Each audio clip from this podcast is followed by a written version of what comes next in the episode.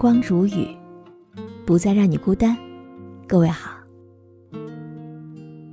今天我要和你分享到的这篇文章题目叫做《你那不是顺其自然，是太容易放弃》。本篇文章作者是萧寒。以下的时间，分享给你听。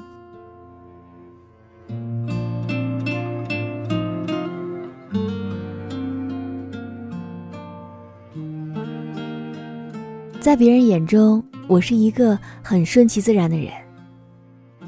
上学，高分低能无所谓；职场不争不抢，别人要我就让；甚至暗恋的对象，别人说想和他谈，我也会说，那你去吧。我唯一执着的兴趣就是写作了，看到训练班就报，总想写出一点名堂来。但报班之后，我依然是这样。听课不好好听，作业不好好做，看到同学发稿出书，我会受到刺激，强迫自己坐在电脑跟前使劲敲打。但是，没写几个字儿，就开始打瞌睡犯困了。后来，我整理了一套安慰自己的说辞：发稿了出书又怎么样？不过兴奋一阵子而已。书店里很多名著都受人冷落，你又算什么？不发表也没有关系，那么点稿费，花上那么多的精力，太划不来了，还是好好歇着吧。每当写作的朋友喊我一起练习，我都说，我这人没什么野心，你们练吧。直到被他们的一句话所惊醒，他们说，你那不是顺其自然，是太容易放弃。是啊。我那真的是顺其自然吗？不是的，我心里比谁都清楚，我对梦想的渴望。我也很期待像别人一样出成果，可是，过程太辛苦了，让我望而却步。因为坚持不下来，所以一直都在麻痹自己。明明是自己够不着，反而还要假装不想要。见难就弃，那不是顺其自然。是不思进取。邻居家有一对双胞胎的姐妹，姐姐在父母身边长大，享尽偏爱；妹妹在乡下的奶奶家长到十一岁才回来。姐姐看起来洋气，学习好，但骄傲脆弱；老二土气木讷，但皮实有韧性。姐妹俩的性格迥异，命运也截然不同。姐姐从外省名校毕了业，去了一家外企做统计员，觉得枯燥单调，干了不到一年就已经放弃了。想出国考英语一次没有考过，也就放弃了。接着考公务员，一次没考上又放弃了。他还尝试了几次创业，做过广告公司，开过小咖啡店，都失败了。后来去舅舅的房地产公司干了三个月，就已经辞工了，彻底成了家里蹲，再也不去工作了。而妹妹呢，从师范学校毕业，顺理成章当了老师，一路上稳扎稳打，成了省级教学能手，最近成了一家小学的副校长。他们的妈妈一提起大女儿就会抹眼泪，毕业九年了，三十一岁了。感情没着落，天天睡到中午，整天啥也不感兴趣。姐姐挺不服气的，说大可不必活得太过艰难，她宁愿顺其自然一些，怎么舒服就怎么来。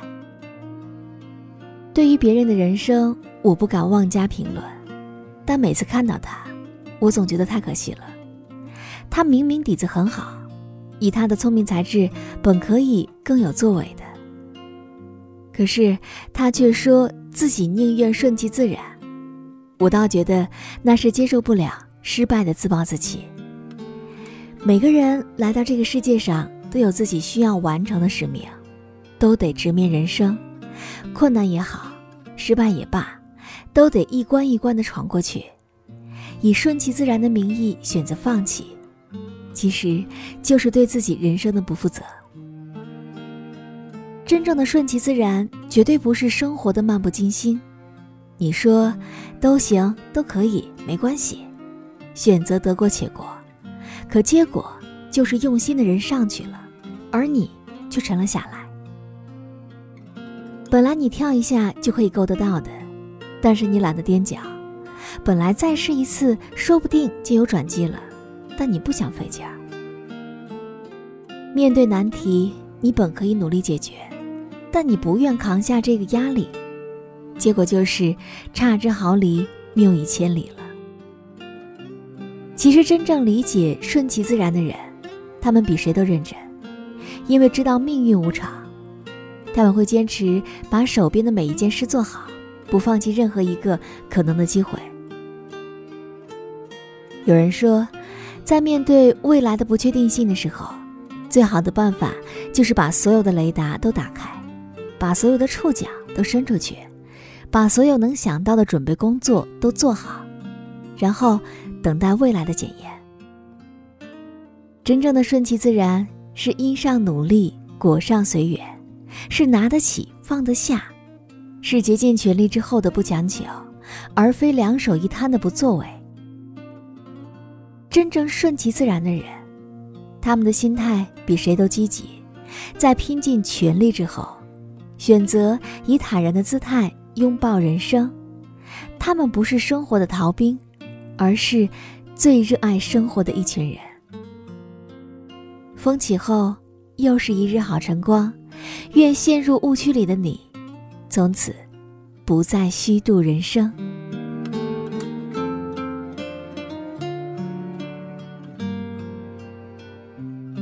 好了，我亲爱的耳朵们，今天就和你分享到这里。喜欢时光煮雨的声音，你也可以在喜马拉雅客户端以及新浪微博搜索 DJ 时光煮雨，关注更多精彩。如果你也有想对我说的话，也可以添加我的私人微信，微信搜索“听时光”的全拼音幺二三，就可以找到我了。好，我们下期节目再见。